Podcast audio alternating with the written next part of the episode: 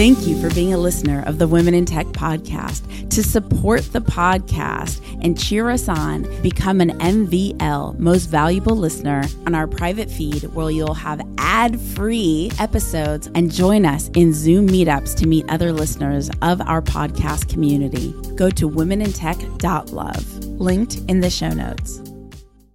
Empathy comes from experience. And if you've had the storybook smooth ride, it's really hard to develop that empathy, Yeah. right? So if you've experienced bumps, you have a lot more to share with someone than Yeah. someone else who hasn't.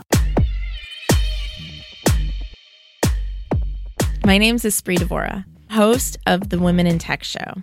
The show means a lot to me. The reason why I wanted to create the Women in Tech Show is I wanted to create a positive piece of content, something where people can listen and say, if she can do it, so can I. If you too want to connect and collaborate with more incredible women in tech, remember you can go to the Women in Tech Facebook group at womenintechvip.com. That's womenintechvip.com. We would not be able to support and celebrate women in tech around the world if it weren't for you. Thank you so much for being a listener and a fan of the show. To contribute and donate, simply go to womenintech.fm on the upper right hand side and click donate, which empowers us to continue celebrating women in tech around the world. Thank you for being a part of our journey. Command Line Heroes is an original, highly produced, award winning podcast about the people who transform technology from the command line up, presented by Red Hat. And this is not a technical show, this is a show anyone can enjoy, featuring experts from across the industry. Season 4 is airing now, so subscribe wherever you get your podcasts and stick around to the end of the show to hear a sneak preview of the brand new season. So I think you guys have heard me talk about a site that I recently discovered called FocusMate. It's kind of like jumping on Skype with a stranger and really the whole point is to set your intention of the task you want to accomplish and the other person is on the other line and the, they share the task they want to accomplish and then you work together for a 50 minute co-working session you could go on mute play your music or listen to that ambient sound and um, and get your task done. And then at the end of the 50 minutes you report to one another what you got done. It's really really cool. It definitely helps me work when i don't feel like working and it's especially good for those tasks that I just procrastinate on like crazy. I, I'm not even sure why, or maybe I have some ideas why, but you know, using FocusMate to tackle that. But the reason why I'm talking about it is because today I bought the pro level. Now I don't need the pro level. The free level is you get three sessions a week for free. The pro level is is ridiculously low. It's only five bucks a month, not a big deal. But, and you get unlimited sessions. But the reason I got the pro level, even though I haven't been using it more than three times a week, is because I think it's cool and I want this company to exist. And if no one's paying them, then how are they going to exist? And five bucks is nothing. And I was thinking about how in our culture of startups, we act like things don't cost anything because we're so all about VC this and that and raising money as though raising money is the success when really you haven't even started yet. It's you have to have, make revenue to see if people are willing to pay for your product. So I got the five dollars. It's so low. It was like the easiest decision to make ever. But my why in making the decision, I thought it was a really cool moment for us all to think about like what companies do we really want to exist and are we paying for those things to exist? I mean, you guys, this week, Yahoo, okay, Yahoo, we all had Yahoo at one point and I have like an old Yahoo account and it had emails in it that were really important to me. Yahoo randomly, no joke, deleted my entire inbox with no notification whatsoever. And I think it's because they were just acquired or something and they did um, a whole site redo. I don't know, but it's insane and they won't like restore my emails. And I even paid for their customer support. They have this customer support thing and they have all these fancy words on their homepage that say how much they care. Let me tell you how much they did not care. I don't want to get into it too much, but the point is Yahoo's free, right? Like I had it and all of a sudden they just decided to delete it because that's what was best. And that's the beauty of when you pay, like now the company is responsible to you, or at least they should be, right? But if something's free, nothing's truly free. Everything comes at a cost. And anyway, I really dig this company, Focus Mate. I want them to exist. I'm happy to pay the five bucks a month. I think it's a ridiculously amazing deal. And um, I think we should all think about how we support the startups that we want to see existing, you know, five, ten, twenty years from now. All right. Well, I will talk to you guys later. Bye.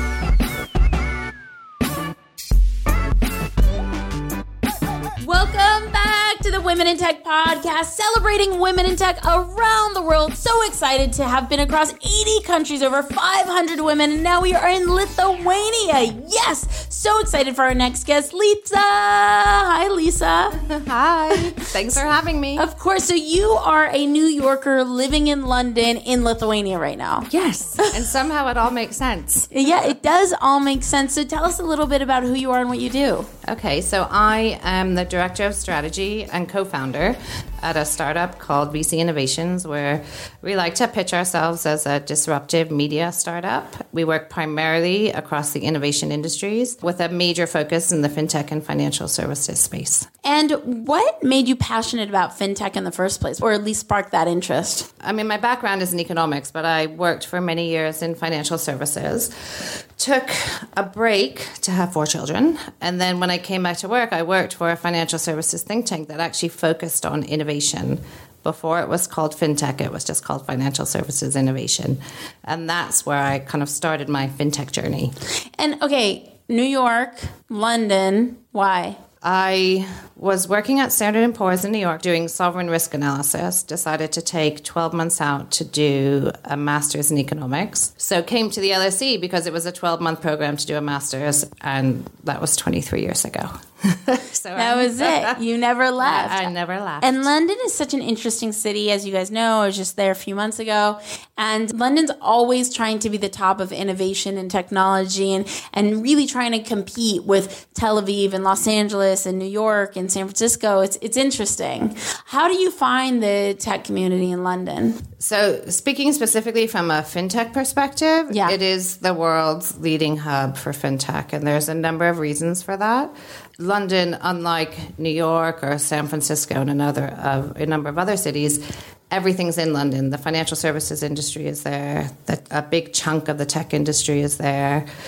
Government and regulators are there. So it's kind of it's created this unique ecosystem. Like if you want to speak to the regulator, you can just you know take a tube and, and have a conversation with them. It's not the same divide that you would have in the U.S. between kind of financial services in New York, government in DC mm-hmm. and then 50 state regulators to contend with. Interesting. So, and they also straddle, you know, a number of kind of geographical zones in terms of being financial services hub serving Asia, serving the rest of Europe, you know, and, and, doing business in, in North America. And I was surprised. My first time in Vilnius was at the beginning of the year, and I was surprised that Vilnius, Lithuania, has such a fintech hub. I wouldn't have thunk it. Were you always aware that there was a lot of fintech activity here? Did that catch you by surprise as well? Being in, you know, in a fintech hub like London or you know even more broadly across the UK, you are aware of the other hubs that are developing across Europe, and in the Baltics generally. I mean, there's lots of startups, for example, that have yeah. come out of Estonia. I knew less about the Lithuanian scene, although I've learned quite a lot in the last few days. So I've been here to speak at a conference. The FinTech Inn, yeah. At FinTech Inn, that's right. And I've, yeah, I mean, it's a really vibrant scene. And I think, you know, it's a relatively small economy, but there's a highly skilled labor force and certainly a desire on the part of the government, including the regulators, to really create mm-hmm. the conditions for fintechs to start, you know, survive and thrive. It's really interesting, especially having a large conference like FinTech Inn right here in Vilnius. So, in your career, what's a huge obstacle that you've successfully overcome in your work, and how did you overcome it? Well, I think, you know, I mean, I mentioned I took some time out to have four kids, and I think, you know, my biggest obstacle in going back to work full time was mental. You know, thinking, oh God, I've been out of it for a few years, you know everything's going to be so different, you know, da da da da. And actually, it, that was more of a mental obstacle. I mean, obviously, women face lots of different obstacles, right? You know, there's, if you have a family, there's issues around childcare and all that other stuff. But I think a lot of it is, you know, internal. so yeah, for me, you know, just kind of having that almost crisis of confidence after having been out of work mm. for a while. But actually, you know, after week one, you know, you're just back in it. Right. What would you say is the best advice that you've gotten? The best advice I have received as a woman in tech or just Just in business. Yeah. in general is to just kind of be resilient actually you know to have a picture in your head think about where you're going and that it's not always going to be straightforward i think resilience is key How would you guide someone to develop resiliency? It's a good question because this is something I think because I'm so focused on it, right? That I speak to my kids about. And resilience is that, you know, if you get knocked back, you know, you have to find another way. Yes, you can have some time out to go, oh, you know, you can't curse on this, can you? No, you can. Um, you it's can- a you can, like- podcast. you can go like, oh shit. Yeah. But then you've just got to kind of just gather and, and keep going. And I think resilience is not having ludicrous expectations that everything's going to be perfect, right? I learned this word from a woman I interviewed last week in Kazakhstan, Laura. She's amazing. And she taught me this word pronoia. So, pronoia is the opposite of paranoia. Pronoia, have you heard this word? No, never. But I, like that sounds of Yeah, it. and I, I posted it on Twitter and Facebook. It seems like it's a secret word that most people haven't heard of, including myself. And it means that everything that is happening is happening to benefit you. It's happening in your favor. So it's kind of like a what doesn't kill you makes you stronger. Yeah, because like even if you're having a really bad day or something that seems to be super negative is taking place, in the big scheme of things, it's it's playing a role for a larger purpose that is a positive. And so I think related to resiliency is sometimes we feel, I know I felt this many times, is knocked down or how can I make it through this blah that's going on. But like I, I built the first action sports social network and it didn't realize the vision that I had for it. And for a long time I was really depressed. I was like, oh, I felt I just felt like such a loser, like a failure that I, I couldn't I, I believed in it a hundred thousand percent that it would get to where it's going with just absolute confidence and it didn't get there.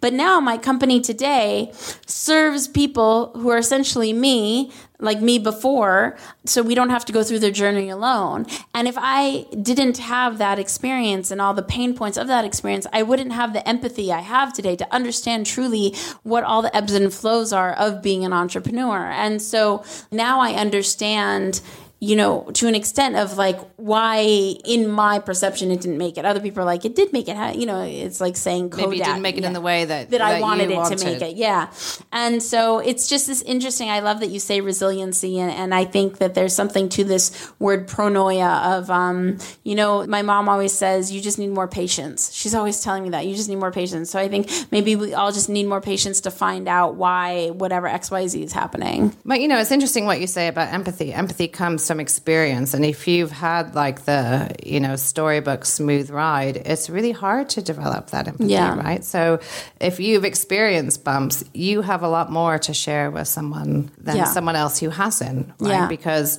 one thing I've learned is like, so you know, I'm a little bit older now, you know, and my kids are a little bit older, and often younger women will approach me and say, you know, how do you like mix kids and a career and all the rest of it? And, and I would never give someone a recipe. I would never say, well, what you should do is this, because everyone's experience is so contextual. Some stuff is beyond your control, Yeah. right? Like if you end up, you know, I'm a single mom now. It's not something you set out to do. So, Right.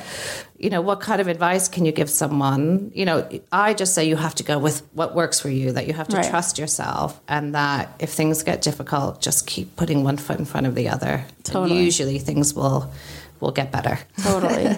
Do you have a favorite tech tool or mobile app or website? So for me, like the things that I go to all the time, Uber. Nobody's ever said Uber. I'm surprised. I don't have a car. It's so, true. That's a I good think one. if you don't have a car, Uber super central to you, and City Mapper. Like those are oh the Oh two things. You that- Londoners and City Mapper. Okay, City Mapper. Describe City Mapper. so City Mapper tells you where you need to go, either on foot, and I love the fact that it'll give you like you know. 20 different versions of how to get somewhere by public transport. And if you do have a car, it will give you like a, a car version. I've never looked This is that. in London. It tells you how to get around London. London. Yeah. And you could go on, like if you're going with a pushchair, you can choose a route. You know, you can request step free access. So, you know, it's so much better than Google Maps in, in many, Wait, you're many missing ways. one core. Do you know what I'm going to say? You're missing one core feature of City Mapper. It The tells you the, it, no, it tells you the calories you burn depending Oh, on. see, I never look at that. I think because I, I don't have a car, so I never think about like, am I am I doing this to burn calories? I'm just doing this to get from A to Z. Like Yeah. it tells you it'll take 20 minutes to walk. 22 minutes by public transportation you're like okay well i'll walk Yeah, yeah, you yeah. know so for me it's not so much a calorie thing it's just to get from a to b It's so funny. My way. phone, for whatever reason, so I have an American phone and I have American phone plan, and so my data is sometimes slow. And City Mapper wasn't working great for me. Google Maps was working a lot better. And all my London friends are all like, "No, no, no, you have to install City Mapper." I'm like, "It's installed. I just don't use it." What do you mean you don't use it? it was so like better. I was committing a crime that I was still using Google Maps in London. It was so funny. You still need Google Maps because City Mapper doesn't like. For example, it doesn't work in Vilnius. It only Right, works right. in cities that are included. So you always have to have your Google Yeah. Maps. And if you're in like the middle of nowhere, you need to use Google Maps because City Mapper just won't get you out. No, of listen, there. in the middle of nowhere, even Google Maps, when I was in Indonesia, I'd, I'd uh, Google Map something and it would take me or attempt to take me through like a remote field where I just simply could not get to the other side. And I'm like, Spree, you have to like be human in, the, in this experience and use your own like mental judgment and not rely on your North, phone. south, east, yeah. so funny. What guidance or advice would you give someone who's just starting out in the fintech world that maybe wants to follow in your footsteps?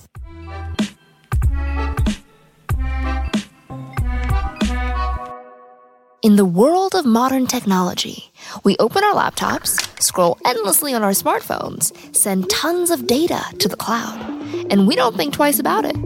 But have you ever wondered how we got to now with our personal devices? What it took were teams of engineers and programmers who had the vision and audacity to build new machines. I'm Saron Yitbarek. Join me for an incredible new season of the podcast and keep on coding. Season 4 is airing now. Subscribe to Command Line Heroes today, wherever you get your podcasts.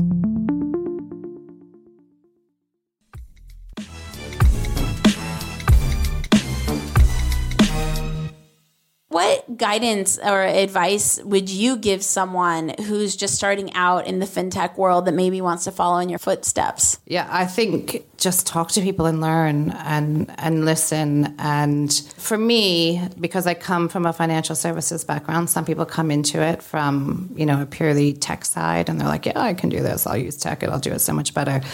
But I think you have to understand your industry, Yeah. right? Whether that's financial services or you know the same would be true if you were going into retail or health. And I think you know, there can be an arrogance to tech, like I can just solve this problem. But I think domain expertise, domain knowledge is crucial. Learn the regulation because eventually it will come and hit you in the ass if you don't. And just listen to people who have been in the industry for a long time. You may want to do things differently, which is the whole point. But uh, you know, take some time to learn from people who have been in the industry for a long time. You know, kind of learn who the key stakeholders are, learn how the industry works, and then you can come in and probably solve problems much better. And what insights would you give someone, an American specifically, looking to move from America and let's just say to London? What's a couple things you wish you knew that you know now? Gosh, that's such a. I was just telling someone yesterday at FinTech Inn that when you first get to London, you're like, okay, well, you know, things look a little bit different, but, you know, we all speak English. It's not that much of a difference. And someone told me years ago, you'll think that in the first year, and then you'll be here for a few years and you'll think, actually, this place doesn't make any sense.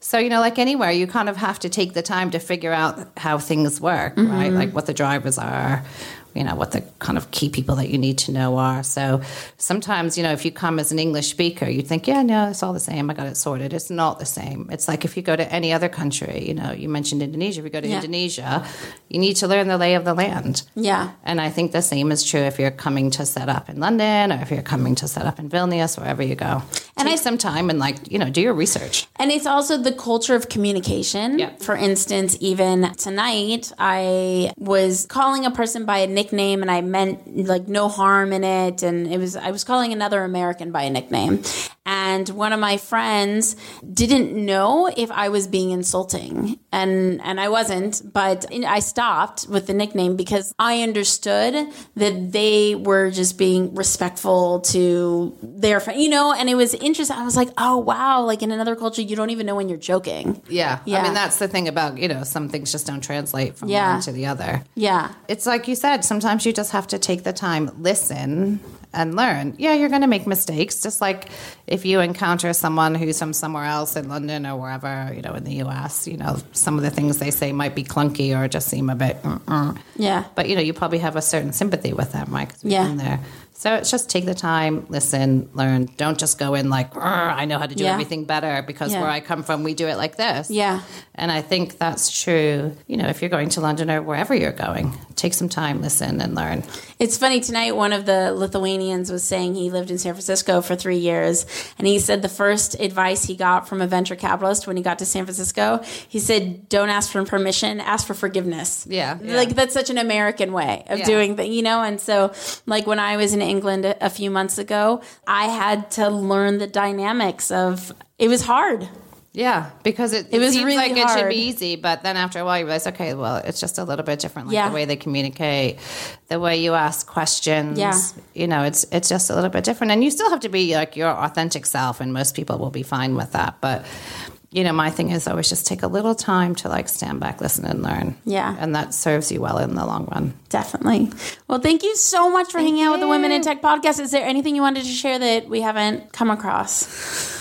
No, just that, you know, it's been fantastic to, you know, one thing I actually, because I was doing a speech at the conference yesterday, and I think, you know, this is a lesson for most women and, and, you know, just put yourself out there. I hate public speaking, but you just like put yourself out there.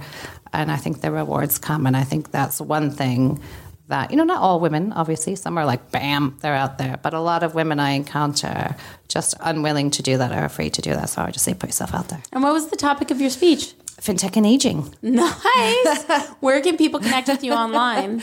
Uh, they can find me at VC Innovations. They can find me on LinkedIn. They can find me on Twitter. And can you spell your name for everybody, like your handle or your LinkedIn? Yep. So my LinkedIn is just Lisa Moyle at um, at VC Innovations. I think my Twitter because I haven't. And it's M O Y L E. It's M O Y L E. First name Lisa L I S A. You'll find me. Perfect. Thank you so much for hanging out with the Thank Women in. Tech Thank you. podcast. If you want to connect and collaborate with more incredible women in tech around the world, remember to go to the Women in Tech Facebook group at womenintechvip.com. That's womenintechvip.com. We'll take you straight there. Say hello on social at Women in Tech Show on Twitter, on Instagram, on Facebook. I will see you guys, talk to you guys, hear you guys in the next episode.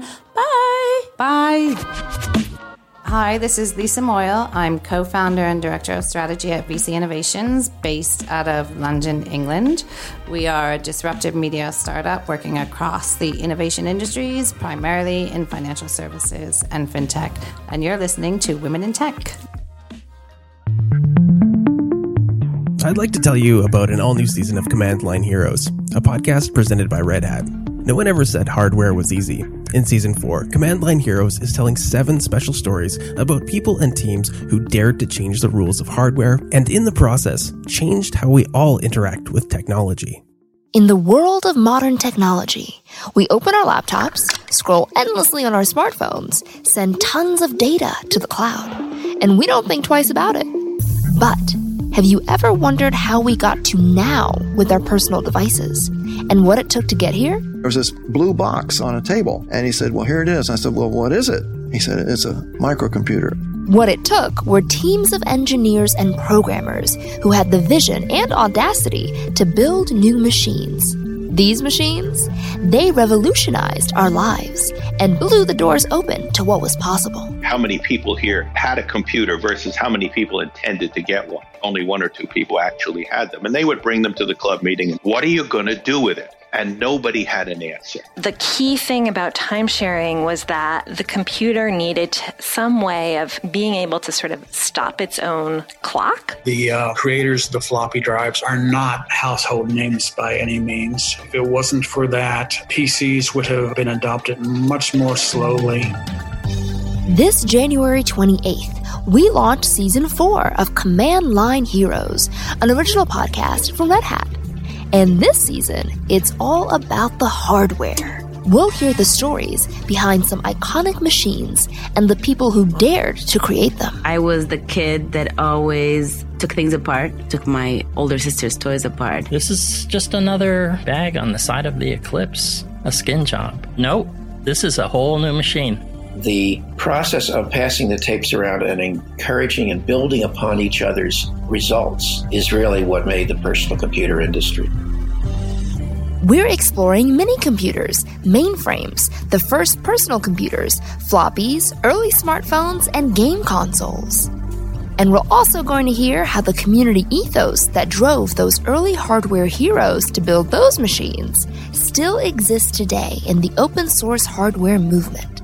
The values of sharing are still there. I mean, it's in the entire open source community.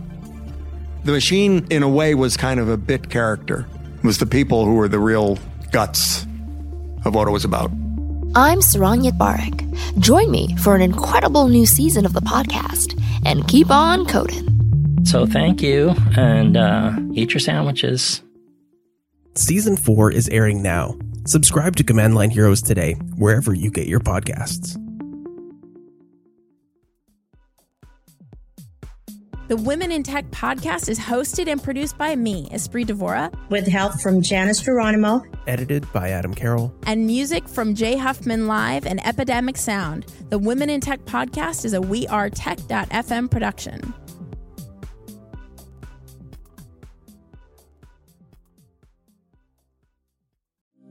Thank you for being a listener of the Women in Tech podcast. To support the podcast and cheer us on, become an MVL most valuable listener, go to womenintech.love, linked in the show notes.